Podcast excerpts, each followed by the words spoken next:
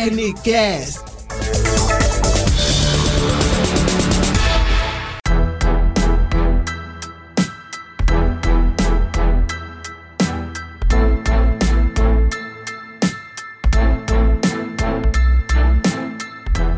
Olá, seja bem-vindo a mais uma edição do Hernicast. Eu sou o João Moura. E eu sou Lília Santana, participando mais uma vez no Hernicast.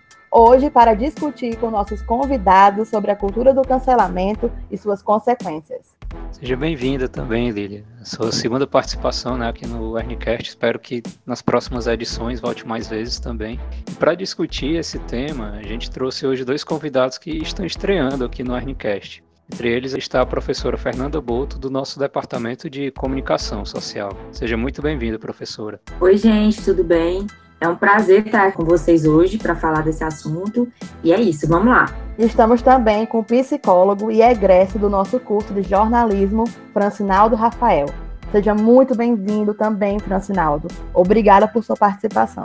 Oi, gente. É uma satisfação estar com vocês. Para mim é uma honra atender a um convite da nossa valorosa universidade, da UERN, tão querida, e a gente tem boas lembranças, ótimas lembranças, e para mim é uma satisfação enorme estar aqui com vocês. Obrigado, Francinaldo, obrigado, professor, pela participação de vocês. Bom, é, esse termo, cultura do cancelamento, ele voltou agora a ser mais debatido no início desse ano, mas já existe há algum tempo, né? já há alguns anos que se fala sobre isso e sempre suscitou uma série de debates né, sobre as implicações dele, sobre o que é que existe de positivo ou de negativo nesse tipo de postura. Mas antes da gente entrar nesses pontos específicos em si, eu queria propor que a gente tentasse inicialmente é, conceituar, é, dar o, uma dimensão do que seria realmente essa cultura do cancelamento, para a partir daí a gente começar mais essa discussão. É, bom, pessoal, é, essa, essa temática da cultura do cancelamento vem me sensibilizando e eu fiquei mais é, é, curiosa sobre o tema quando aconteceu no ano passado o caso da Gabriela Pugliese, que é uma, uma influenciadora, né? Ela trabalha muito a temática fitness, saúde, e ela foi cancelada porque promoveu uma festa em que muitas pessoas estavam presentes. Ela mediatizou isso, né, em plena pandemia. Então, é, as pessoas começaram a reclamar nas redes sociais dela, pressionar as marcas que patrocinavam, né, a, a influenciadora, para que ela fosse punida. E aí, esse exagero, né, esse exagero que, que, que existe na punição, uma punição que é feita sem nenhum intermediário, né, nenhum, no caso, algum órgão, alguma entidade específica e preparada para julgar, me preocupa muito. Apesar da gente saber que uma influenciadora, ela é pública, né? É alguém que tem um alcance muito alto, muito grande, e que pode é, é, repercutir negativamente para as pessoas que acreditam nela e que confiam no que ela fala, a gente precisa medir um pouco a forma como a gente olha e como a gente julga qualquer pessoa né? Mesmo que seja um influenciador e mesmo que ela tenha um peso muito grande é, na opinião pública. Então, eu comecei a, a, pesquisar um pouco e eu percebi que a origem exata do, do, do, da cultura do cancelamento é um pouco difícil de precisar, mas lendo reportagem na Folha de São Paulo, eles dizem que tudo começou nos Estados Unidos há uns dois anos atrás, né, aproximadamente dois anos atrás, com denúncias de assédio sexual em Hollywood através da hashtag MeToo, né? E aí várias pessoas foram acusadas e, e as redes sociais foram povoadas com essas denúncias. Então, tudo começa com a tentativa de promover justiça social, né, justiças relacionadas ao meio ambiente, de melhorar o mundo de alguma forma. Só que o exagero no processo, né, pode trazer é, é, o efeito contrário. E você, no caso, pode chamar multidões para fazer julgamentos que não são ou que não cumprem, né? Caminhos específicos que devem ser cumpridos é, quando você faz algum tipo de julgamento. Como, por exemplo, dar voz e poder escutar o que a vítima tem a dizer, que isso é básico, né? Eu gostaria de comentar um pouco é, também é, é ao, ao, à boa colocação da professora, vou recorrer um pouco também ao dicionário, né, para a gente recordar exatamente o que é cancelar. Em linhas gerais, os dicionários trazem como, como significado do cancelar é eliminar, para tornar algo sem efeito, sem valor, invalidar, né? interromper temporariamente ou em definitivo alguma determinada tarefa, ou não realizar algo que tenha sido planejado. E aí, essa palavra, como bem colocou a professora, vem sendo muito utilizada, ganhou força na linguagem da internet, como forma de boicotar, tornar sem valor pessoas famosas, mas também nem tão famosos, né?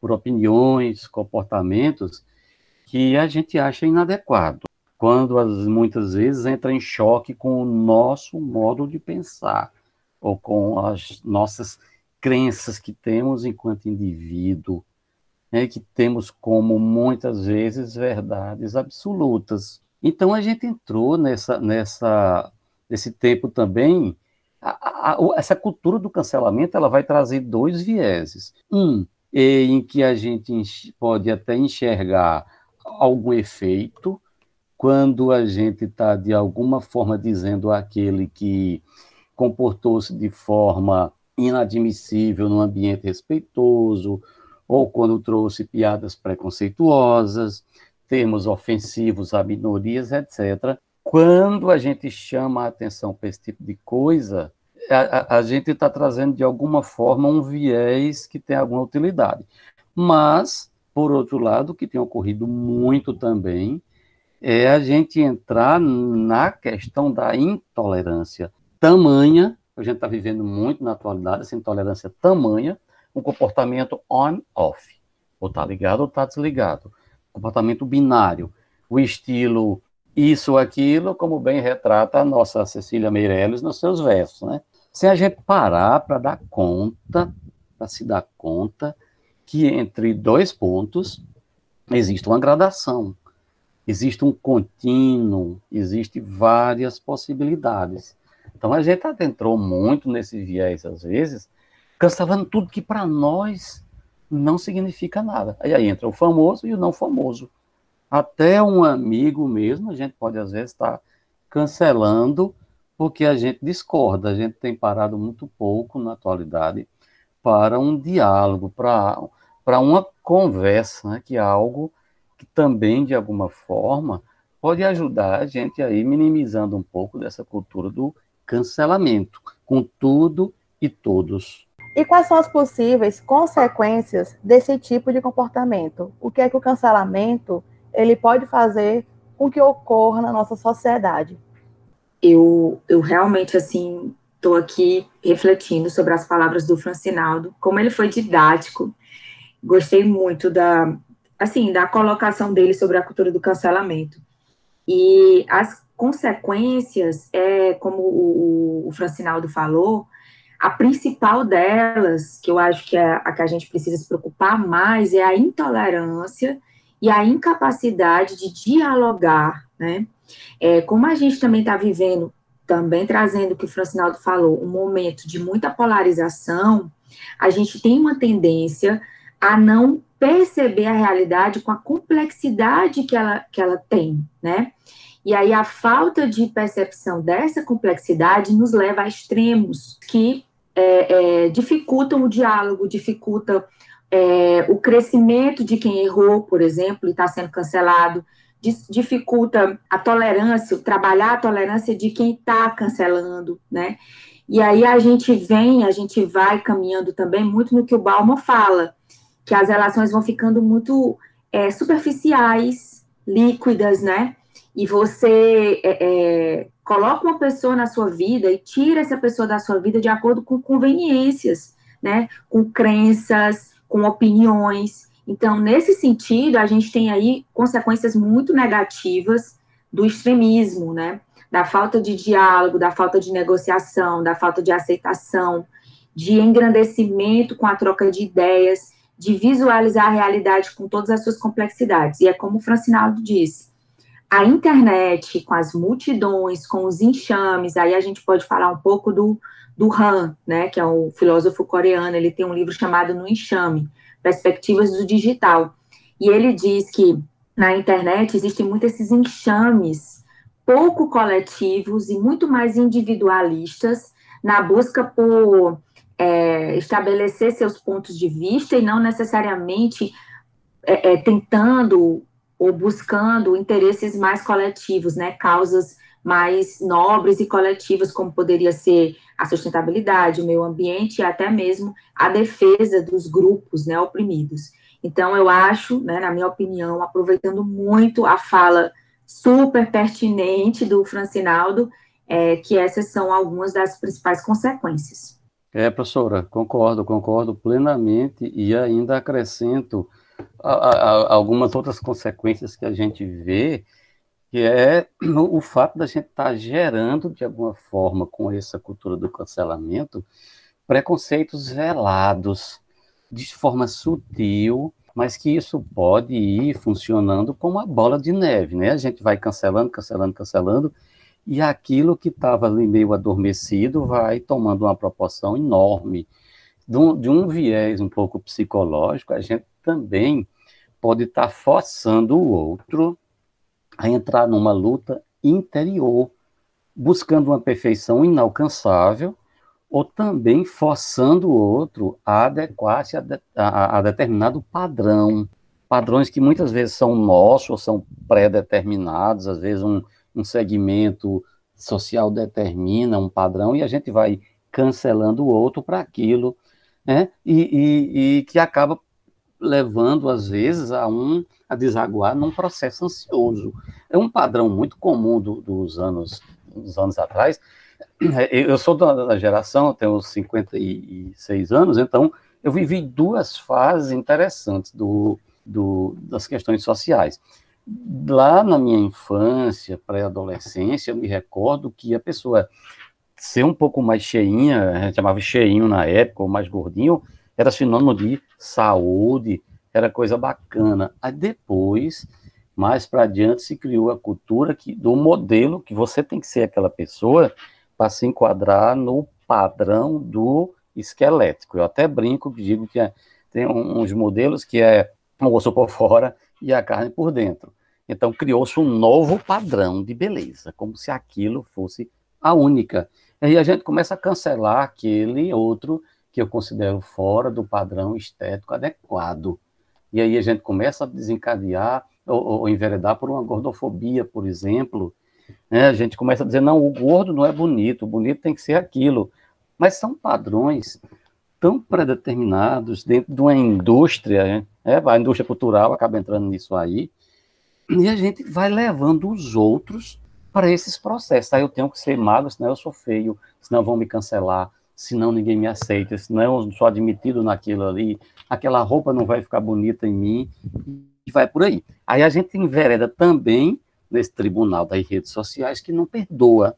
Se alguém, por exemplo, comete um deslize, algum equívoco, algum erro, mesmo que tenha sido lá atrás, há muito tempo, já se redimiu, né, já corrigiu sua falha, ah, o julgamento é sempre atual. De vez em quando alguém vai lá atrás de resgatei coisa tal, tá aqui, continua. E aí a gente, diante disso, já tomou até conhecimento, a imprensa em nível nacional, agressões a pessoas, linchamentos, porque não se adequam ao modelo que a gente entende que seria o interessante para a vida, como se a vida só tivesse um tipo de ser humano. A gente fica lá em cima, como se fossem os mais nobres e puro deuses, olhando e julgando o mundo do alto da nossa ilusória perfeição. A gente erra, todos nós todos cometemos falhas. Como seres biopsicossociais em permanente construção, a gente vai precisar começar a atentar para isso. A esse cuidado de que todos nós estamos na caminhada, na reconstrução diária, no aprendizado, que não dá para a gente estar tá cancelando tudo que os outros fazem, que a gente entende que não é adequado, porque a gente também, em algum momento, vai pisar aí na casca da banana e muito possivelmente não vai querer ser cancelado, né? Pois é, a gente não vai querer ser cancelado, mas eu acho que uh, muitas pessoas talvez até nem percebam, mas nesse ímpeto também de condenar e de cancelar, isso é uma coisa que eu imagino que ela transfere até para si mesma, né? Que a própria pessoa, nessa tentativa, nessa busca por, por sempre exigir dos outros um determinado padrão de comportamento, acho que naturalmente ela acaba é, exigindo dela mesma também, né? Esse comportamento e essa, essa postura de alguém que nunca falha, né? Eu queria então ouvir um pouco vocês quais são é, também as consequências desse, de toda essa postura, desse comportamento, não só para os cancelados, né, mas também para as pessoas que de alguma forma alimentam o cancelamento. João, é, o, o Francinaldo falou alguns pontos que eu achei muito interessantes, que eu queria só destacar aqui que é o direito ao esquecimento, né, das pessoas, é, as coisas da internet que nunca desaparecem e são resgatadas em momentos específicos, em outros contextos e colocadas é, para gerar esse cancelamento, como estratégia mesmo para envergonhar pessoas, né? E aí isso é muito complicado, né? Muito complicado porque a gente se a, a gente acaba se aproximando muito das fake news, né? É, das pessoas que manipulam os dados, as informações, é, que editam, que configuram e que fazem com o propósito específico de causar essa, essa vergonha né, no outro. E aí, João, você falou da, da, da consequência para quem está cancelando, né? Eu acho que a pessoa que está cancelando, ela começa a julgar, né? De forma muito é, é, superficial, sem levar em consideração o básico desse processo, ela começa a espetacularizar e a mídia contribui com isso, porque a gente tem aí também, infelizmente, aí o, Francinaldo falou de indústria cultural, a gente tem essa indústria toda em cima desse processo de cancelamento, que fica espetacularizado, né? A gente tem marcas junto com isso tudo. Eu não esqueço de ter assistido, depois da eliminação da Carol com K no BBB, de ter assistido a Ana Maria Braga com a marca Omo, as camisetas que ela tirava da máquina e mostrava a cara de um participante, dizia para a Carol o que, que ia fazer, se ia botar de molho ou se ia, enfim, naquele momento, diante da situação dessa Carol, né, dessa participante, ex-participante do BBB, que foi assim muito criticada, que foi muito cancelada, eu vi um espetáculo, né? Um espetáculo midiático, mercadológico, cultural acontecendo que me incomodou pela profundidade do que a Carol estava vivendo no sentido de ser julgada, né? E de como ser humano ser cancelada, porque eu acho que o Francinaldo até como psicólogo, né, ele pode complementar isso, mas nós somos pessoas que temos toda uma caminhada, né? E aí, por conta de um momento nas nossas vidas que a gente fez alguma coisa é, que foi considerada incorreta, e eu não estou de forma nenhuma dizendo que o que ela fez, né, que, que a forma como ela agiu lá dentro foi dentro da casa do BBB foi foi correta, mas será que é assim que tem que ser feito o julgamento? Será que a vida inteira da pessoa tem que ser cancelada? Quem somos nós, né, para fazer esse cancelamento? E aí, diante dessa, dessa, dessa situação, né, quem está cancelando novamente cai nessa, nessa posição de pessoa que está olhando para os extremos, de pessoa que está perdendo a oportunidade de se engrandecer, né, de pessoa que poderia é, é, dialogar, que poderia buscar o caminho do diálogo, né, e inclusive também de pessoa que poderia olhar para o outro e para si com mais generosidade, né, porque é como o João falou, à medida em que eu começo a olhar para o mundo de forma muito é, estruturada, dentro de, de crenças e sem capacidade de, de, de mudar, sem flexibilidade de dialogar, eu também posso estar incorporando esse mesmo julgamento a mim. Posso me colocar na situação de cancelar a mim mesmo, de me sentir, é, enfim, que não faço parte ou que não estou fazendo parte daquilo que eu considero ideal. Então, é, é isso, assim, é assim que eu vejo esse, esse prejuízo para quem está sempre cancelando, né? Para quem está dentro dessa estrutura de cancelamento. Ah, justamente, professora. É, é, a gente vive numa sociedade em que a gente recebe influência dela, ao mesmo tempo em que a gente a influencia de alguma forma.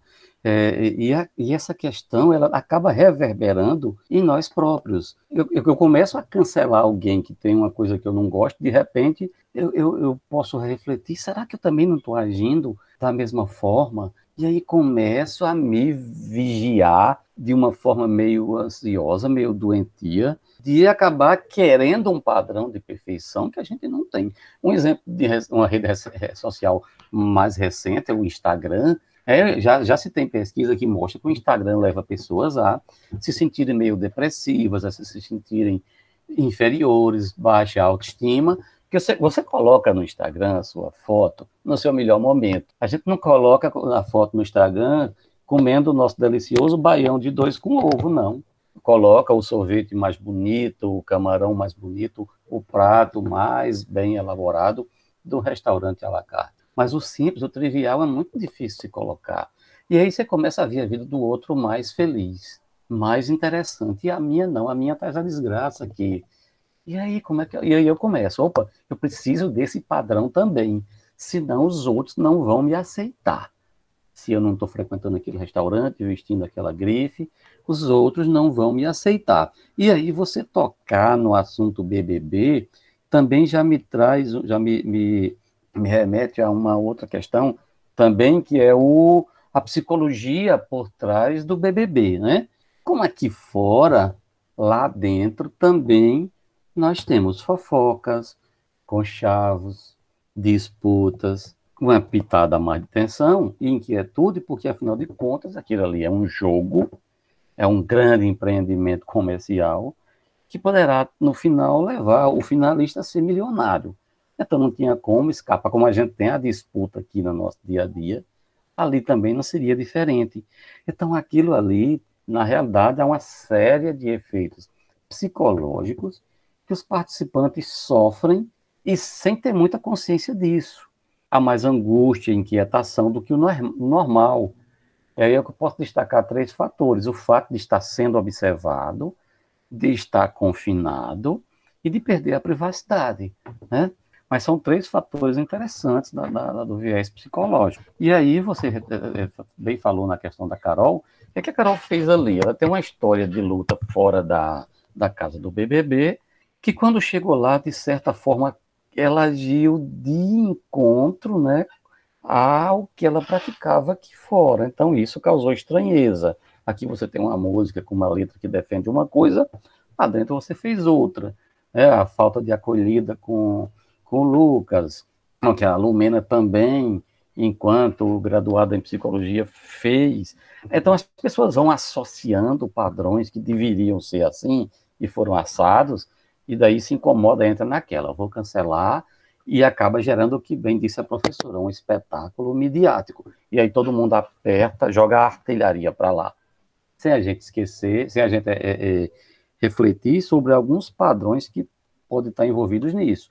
E aqui eu trago essa questão psicológica, né, que é uma exposição além do normal, de um jogo, de uma inquietação, é, existe estudos sobre questão de, de confinamento e tudo mais, e tudo isso interfere em algumas posturas, às vezes até trazendo de forma diferente do que a pessoa seria no dia a dia.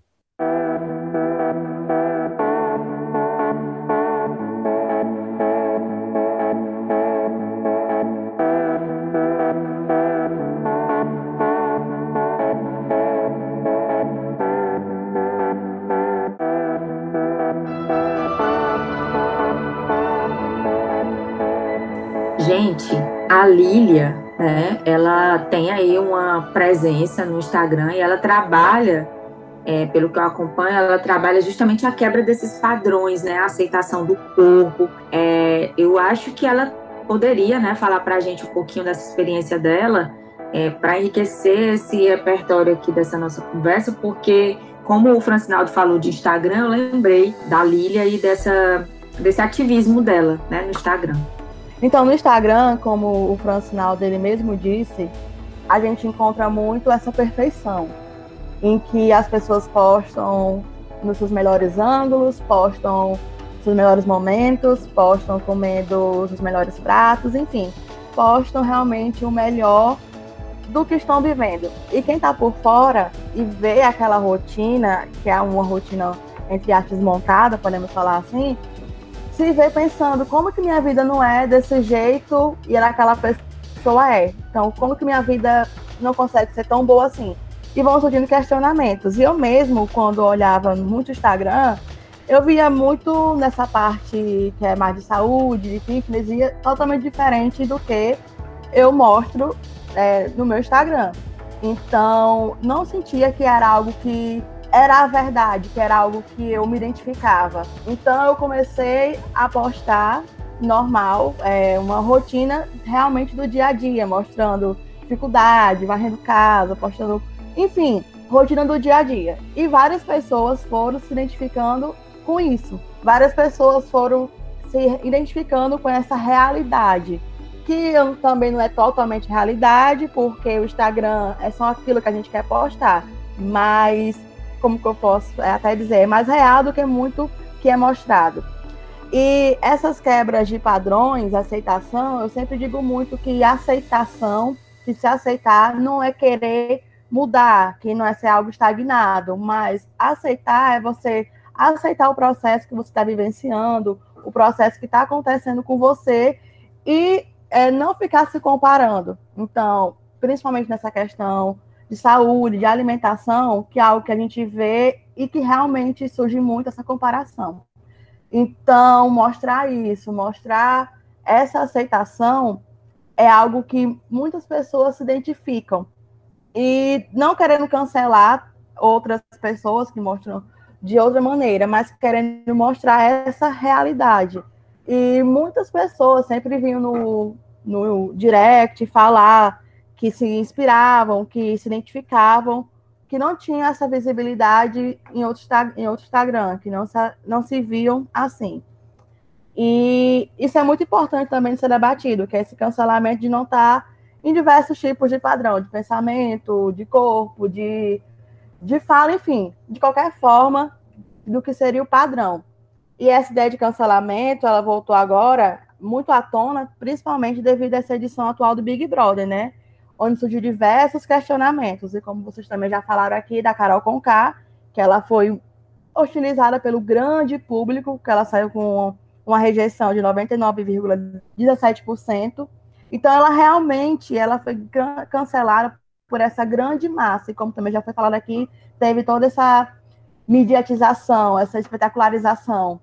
Então, uma das coisas também que o cancelamento discute é sobre engajamento contra determinados discursos e posturas que também podem ser utilizados como estratégia para conquistar a audiência, por exemplo. Então, esse sentimento de querer condenar ou vingar-se de alguma forma ele também pode ser usado para manipular as pessoas. Eu acho que seria aquela frase: fale bem ou fale mal, mas fale de mim. Ah, interessante essa questão que você traz, Lília. E eu ainda queria, antes de, de passar para essa sua pergunta, trazer um, um, uma, uma, questão interessante que, algum tempo atrás, foi criada a expressão psicologia da internet, para explicar essa razão pela qual o comportamento das pessoas se altera tanto em ambientes virtuais. É, qualquer pessoa que navega pela internet vai perceber alguma modificação, ainda que de leve, na própria conduta ou na própria ação.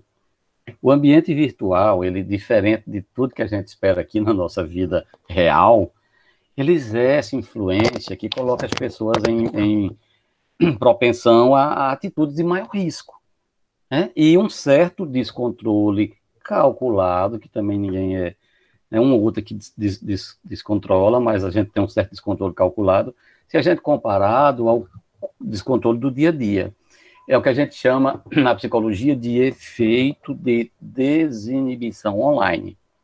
E, inclusive, tem pesquisa sobre essa alternância entre o online e o offline, que ela se baseia em crenças. Né? E que são crenças para a psicologia?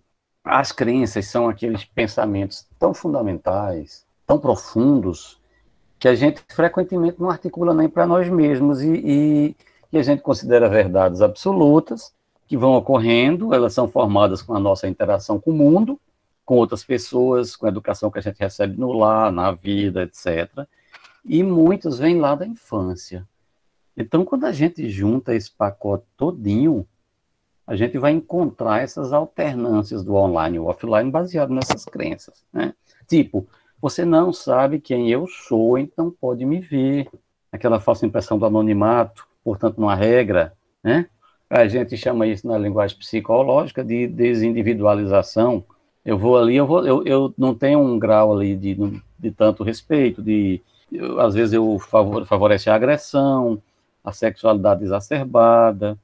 A gente também tem a crença do até logo, até mais, que permite a gente escapar facilmente de alguma situação que está incômoda. Eu desconecto, eu saio do site, faço isso, faço aquilo. Ou então a falsa ilusão que lá na internet somos todos amigos né, a ilusão nessa vida paralela, que a gente mantém laço. E aí algumas hierarquias ou algumas questões do mundo real lá são desconsideradas, que a gente chama na psicologia de e-personality, ou personalidade eletrônica. Eu tenho uma lá diferente daquele fora, muitas vezes. Que aí isso vai ter alguma conexão com isso que você nos trouxe aí na pergunta, mas eu vou deixar a professora continuar aí nessa, nessa questão para depois eu entrar com alguma coisa. Gente, eu estou assim muito feliz de estar participando dessa discussão. Estou aprendendo muito aqui, retomando esses assuntos. E aí o Francinaldo falou desse comportamento na internet, ele vê por esse prisma da psicologia e eu ando vendo pelo prisma é, pelo prisma que eu, que eu tenho, né, da, da comunicação. E é, nas minhas leituras, novamente eu trago o Han, né, com o livro No Enxame, Perspectivas do Digital. Ele fala justamente do respeito, né, da, da, da de como o respeito fica é, prejudicado nesse processo, porque você não está vendo o outro, ele chama até a alteridade, né, o outro como indivíduo, como pessoa, com todas as suas complexidades. Você está vendo uma foto dele, você está vendo um avatar dele, se a gente for pensar na cybercultura, né, a gente tem aí, a princípio, muito essa coisa do avatar que não sou eu, né, de, de, de esconder, de me esconder atrás desse avatar. Hoje não, a gente tem redes sociais cada vez mais vigilantes no sentido de ter identidades, né, de garantir que existe uma pessoa por trás daquilo ali, é, daquela, de uma pessoa identificada, digamos assim, por trás daquele avatar. E isso não é porque elas são boas, é por questões comerciais, porque quanto mais você sabe sobre o indivíduo que é, é, é que é conectado àquela rede social, mais você oferece possibilidade de segmentação daquele, daquele público para as marcas e mais você consegue vender seus espaços, né, suas possibilidades dentro das redes sociais.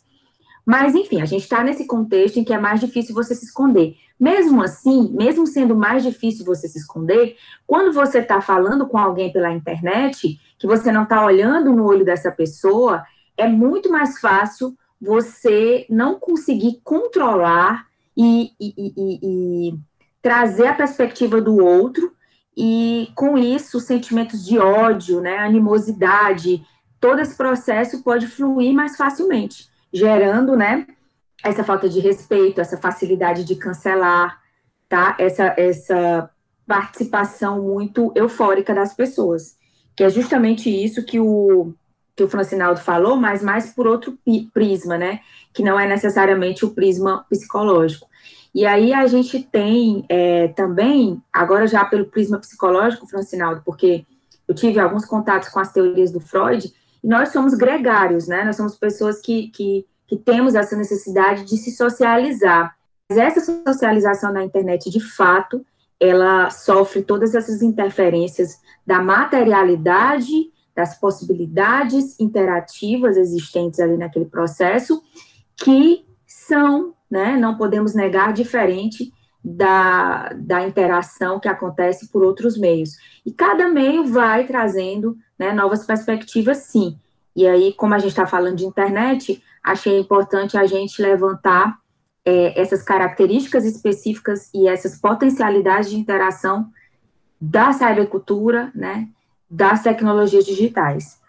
É muito interessante, professora. E aí, eu complementando aquela questão que eu falei lá da, da do fato de, da, da, dos BBBs lá confinados, dentro daqueles aqueles padrões que de inquietação e angústia que ficam mais do que o normal.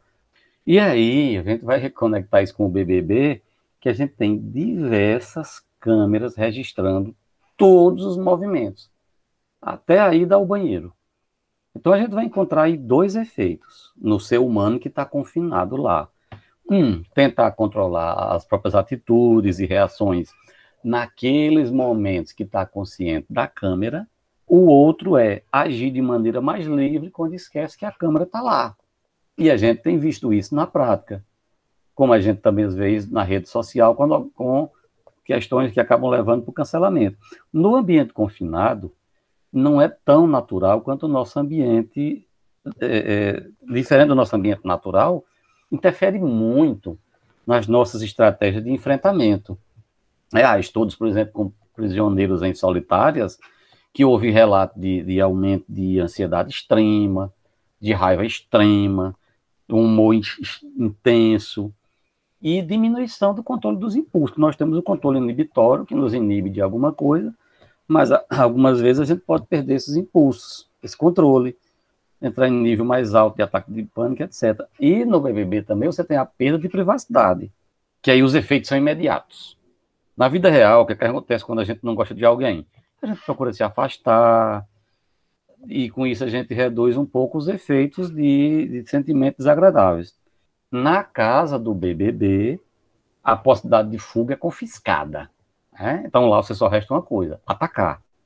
Então, as coisas mais triviais do dia a dia, lá vira reações adversas, ainda que não seja do estilo pessoal da pessoa. E que isso traz como consequência aqui para fora, para quem está assistindo, a bendita cultura do cancelamento. E como a gente não convive com aquela pessoa no dia a dia, e a gente tende a, a, aos nossos padrões de crença, a nossa percepção, daquilo que eu já falei anteriormente, né, que a gente aprende da infância, da educação que recebe, a gente acaba traçando, trazendo como ideia central que a pessoa é daquele jeito, ela vai ser sempre daquele jeito, que aquilo não muda, ou que aquilo teve um viés psicológico por trás, e aí a gente vai para a rede mesmo e detona e cancela e expõe e faz todo aquele desastre que a gente percebe com algumas pessoas que estiveram e estão e são submetidas a esse processo de cancelamento. Agora, como é curioso, né? Assim, você mesmo, Francinaldo, tocou em, em dois, uh, dois pontos que são relativos ao, ao, Big Brother, que é essa questão do, de uma vigilância constante, né? Da, das câmeras acompanhando as pessoas 24 horas, mas, ao mesmo tempo, o que o espectador assiste é uma edição que pega exatamente esses momentos em que as pessoas se encontram nesses momentos mais exaltados, né? Que, em que há o, o conflito de fato.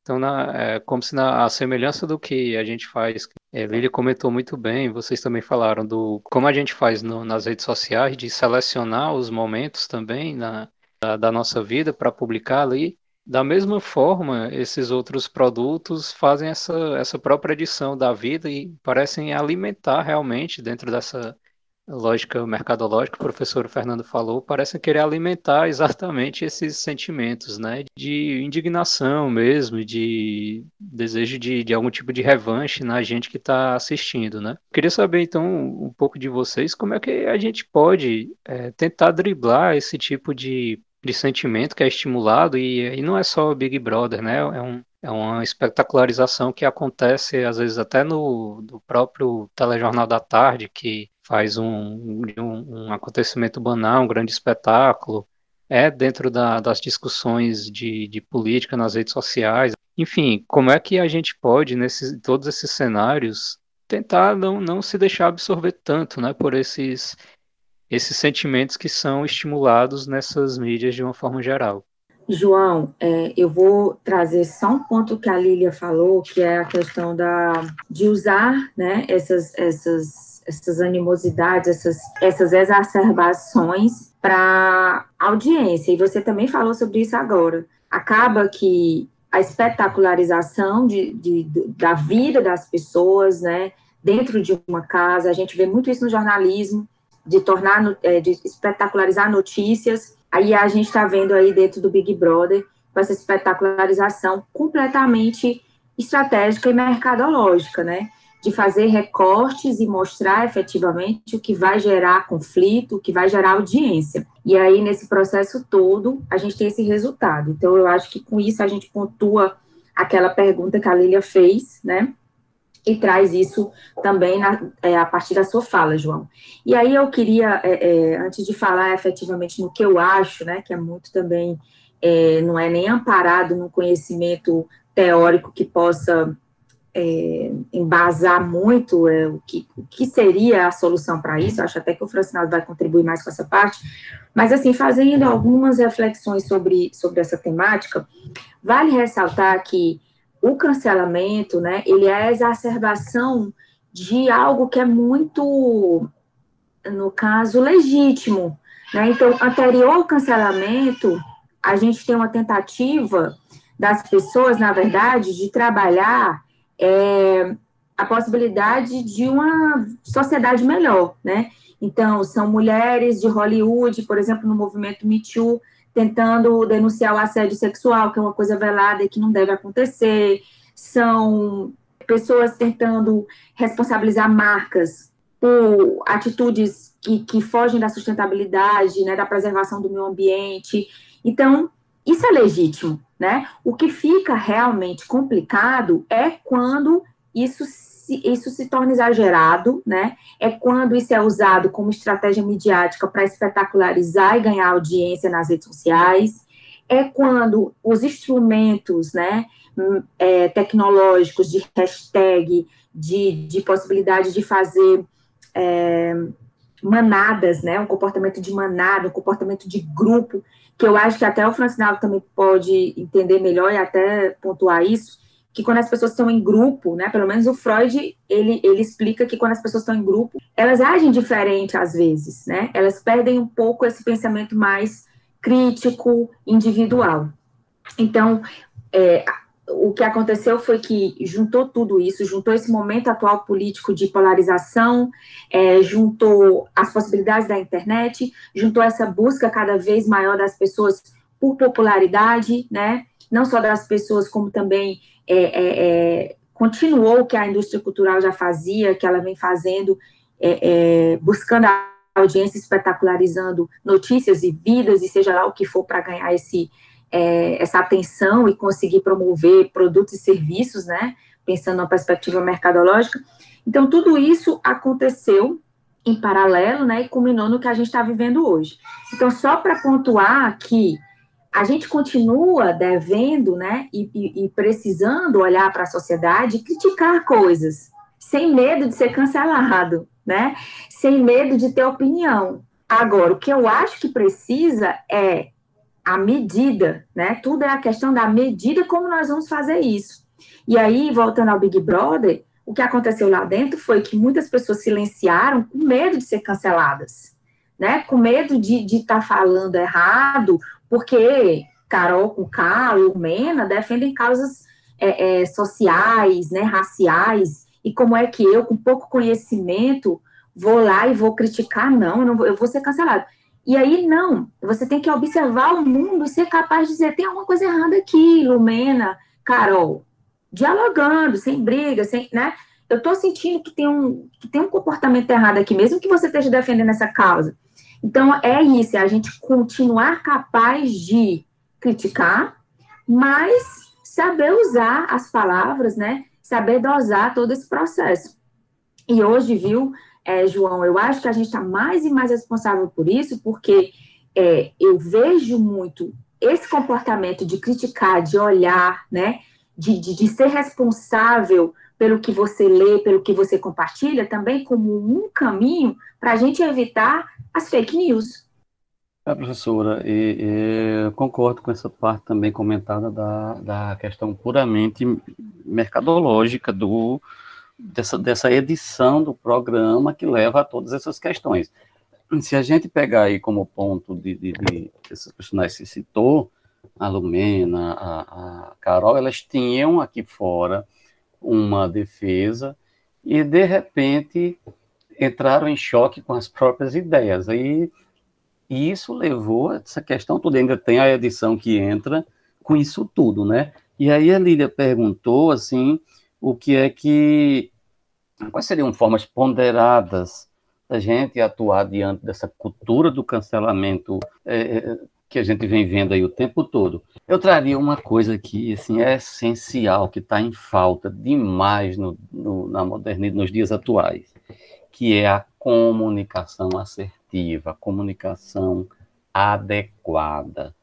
Conversar ao invés de apontar. Como a gente tem perdido o hábito do diálogo demais. Né? E aí eu digo muito: se eu não acreditasse na melhora do ser humano, eu não seria psicólogo. Então, o ser humano, a gente não, não, não, a gente não é a Gabriela. Eu nasci assim, cresci assim, e você sempre é assim, Gabriela. Não. A gente está em sempre construção e é sempre possível novos comportamentos, novos hábitos, para que a gente comece aos poucos sair dessa coisa de aquilo que eu não gosto, aquilo que eu não concordo, eu preciso extirpar. É, a gente tem um, um exemplo bem claro de um, cancelamento que foi aquele que todo mundo fez com o Lucas na casa do Big Brother. Lá na casa do BBB, o Lucas pediu para desistir. Na vida real, uma situação, um fator estressor como aquele que todo mundo armou artilharia para ele, sem conseguir de jeito nenhum desculpar um erro, e aí vamos vamos martelar, vamos metralhar, vamos aquela saída dele lá, para mim, enquanto psicólogo, foi muito simbólica. Na vida real, algumas pessoas têm aquela saída pela porta do suicídio. Isso é um fato preocupante quando a gente fica tentando enquadrar o outro no nosso modelo, cancelar o outro por algo. Aí falta isso, a forma ponderada da comunicação, porque, porque o nosso cérebro é dotado de neuroplasticidade, ou seja, ele está sempre pronto a desenvolver novos circuitos, aprender coisas novas, adquirir novos hábitos e eliminar hábitos antigos. Nosso cérebro é flexível, né? ele instaura novas conexões para fortalecer e aumentar o domínio de novas habilidades e vai enfraquecendo aquelas que não são tão necessárias, que não são importantes. O cérebro pode modificar-se. Ele não gosta muito disso, ele é um danadinho, gosta de uma estabilidade e gosta de economizar energia. Mas mudar é preciso. É extremamente necessário. E a gente precisa de mais, cada vez, é, dentro das, das, nossas áreas, procurar de novo trazer aquilo que a gente perdeu no, no passado, que era uma comunicação. Né? Mas essa forma mais ponderada ainda é uma coisa mais ideal. Ao invés de eu dizer, Fulana, você fez errado, eu posso dizer, Fulana, é, você agiu de uma forma que me incomodou, você, o que me deixou, me fez sentir assim o um assado.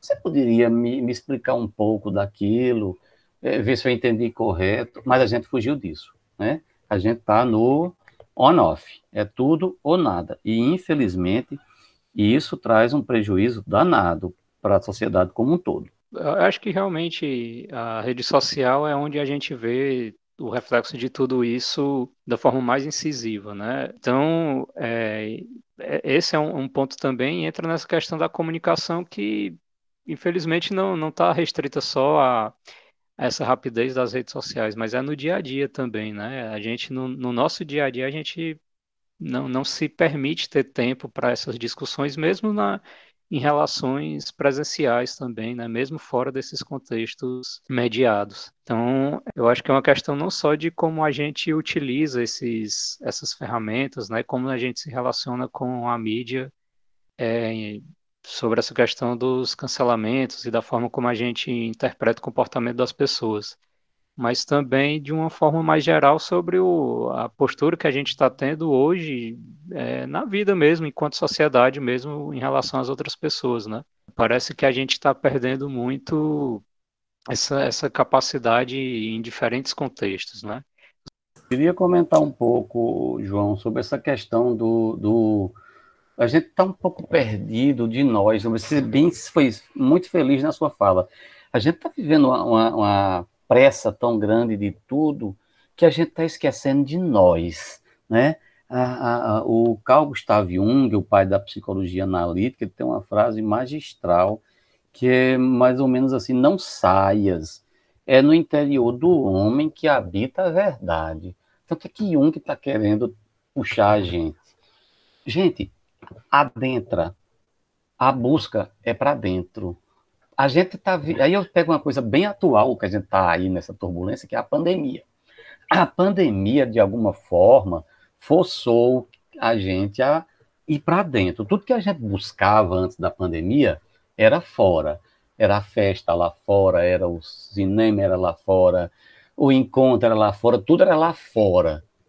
E aí a gente foi forçado por alguns dias a ficar em casa, a ter contato com os nossos, né, com o parceiro, com a parceira, com filhos. De repente alguém teve que ensinar a lição a filho, alguém teve que aprender a conviver mais horas com os membros do mesmo lar. E isso gerou muita coisa. Muitos casamentos, inclusive, foram desfeitos na pandemia não por causa da pandemia, mas porque eles já vinham abalados lá de trás e ninguém se dava ao tempo, ao luxo de, de uma convivência mais próxima e aí perceber alguns laços que já estavam frouxos. Então a gente precisa um pouco voltar para o nosso interior. Né? O, o, o, onde é que eu estou na minha agenda do meu dia? Que minuto eu tenho? A gente encontra muito isso no consultório, eu recebo muita, muitas situações de, de, que a pessoa acaba descobrindo que ela não tem um segundo para ela enquanto indivíduo. Ela tem tempo para ser amigo, para ser o trabalhador, para ser o workaholic, para ser o isso, para ser o aquilo, né? A gente veste todas essas personalidades que a gente tem para o dia a dia, para cada ambiente, e aí na agenda, qual o seu tempo na sua agenda para você? Para você também se sentir um pouco ou perceber que a fragilidade que o outro tem você tanto condena, você, de, de, de alguma forma, tem elas em si. Ou tem alguma que lhe incomoda em alguém, isso aqui eu estou pegando um pouco do, do, do Jung, que ele fala no, no, na sombra, que cada ser humano tem, apesar da minha abordagem ser cognitivo, comportamental, bem cientificista, mas eu gosto de pegar também um pouco desses autores que traz grande contribuição.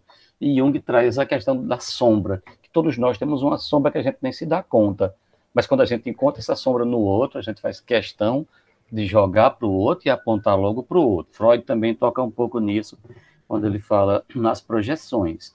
Então a gente tem um pouco disso, que a gente foge de si, vai buscar tudo lá fora, mas a gente precisa de um tempo para a nossa busca, para o nosso autoconhecimento, que é reservar esses instantes e qual o prazer que. Um exercício muito simples, às vezes, que eu passo para os pacientes é: você vai ficar dois minutos com você, pega um copo de água bem gelado, coloque na boca, enquanto você respira tranquilamente, perceba como você nunca, você faz de conta que você é um ET.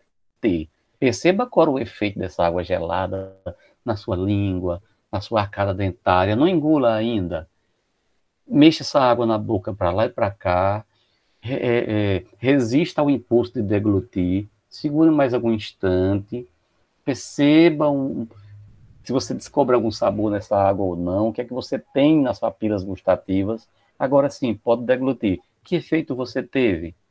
A pessoa passou ali dois minutos com ela própria. É o que a gente tem usado muito no o mindfulness, o aqui e o agora. Senão eu vou viver cancelando todo mundo, incomodado com os, o que eu considero defeito em todo mundo e os meus, e qual é o tempo que eu tenho para mim, o que, é que eu estou verificando em mim, o que é que eu reservo para o meu bem-estar. Então, tudo isso a gente precisa voltar a pensar, né? Em nós, como atores principais no palco da nossa vida.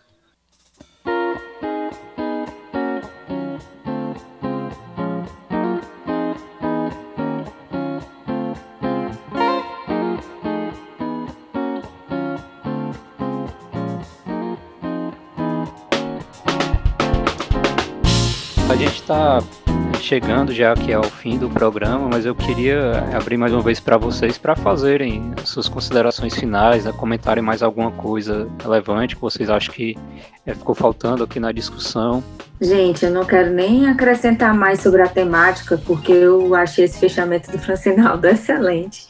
Fiquei até com vontade de pegar um copo d'água ali e viver esse momento, né?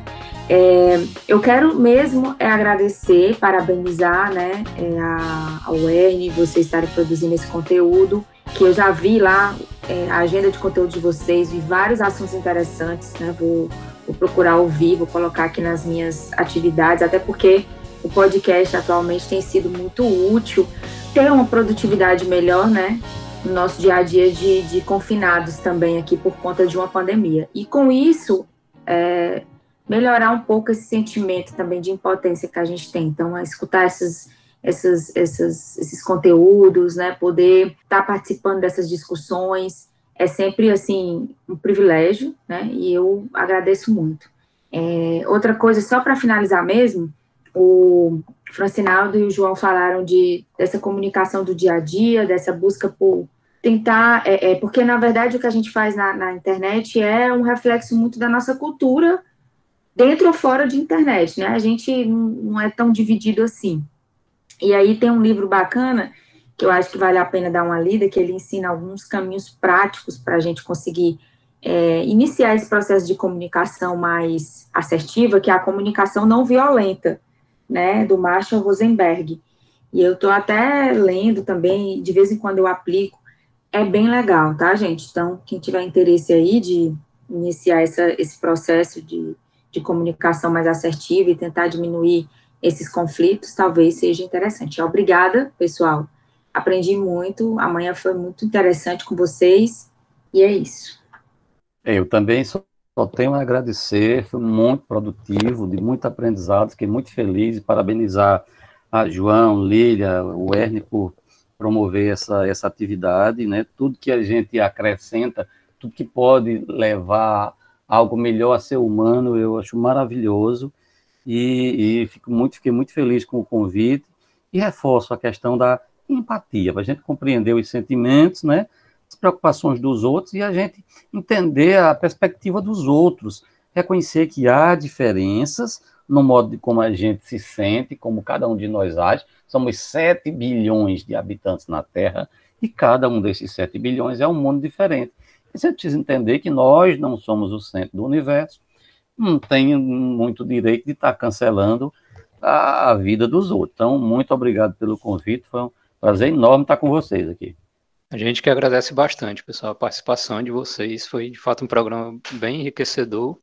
Eu aproveito para deixar também aqui aos ouvintes essa recomendação que a professora Fernanda fez, né, de ouvirem as nossas edições anteriores também no nosso portal, portal.ern.urncast. Então, todos os nossos episódios têm uma série de, de temas, alguns também relacionados a essas questões é, ligadas às redes sociais também. Você pode ouvir lá no, também no Deezer e Spotify a qualquer momento.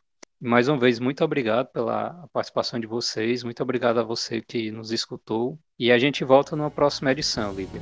Muito obrigada por você ter nos ouvido, muito obrigada por estar aqui nos acompanhando, muito obrigada, João, pelo convite, muito obrigada por estar aqui acompanhando o Ernicast junto com a gente. É, e assim como você, Lili, eu espero que também nossos participantes de hoje voltem em outras edições para outras conversas também. Um abraço para todos e a gente se fala no próximo programa. Até mais.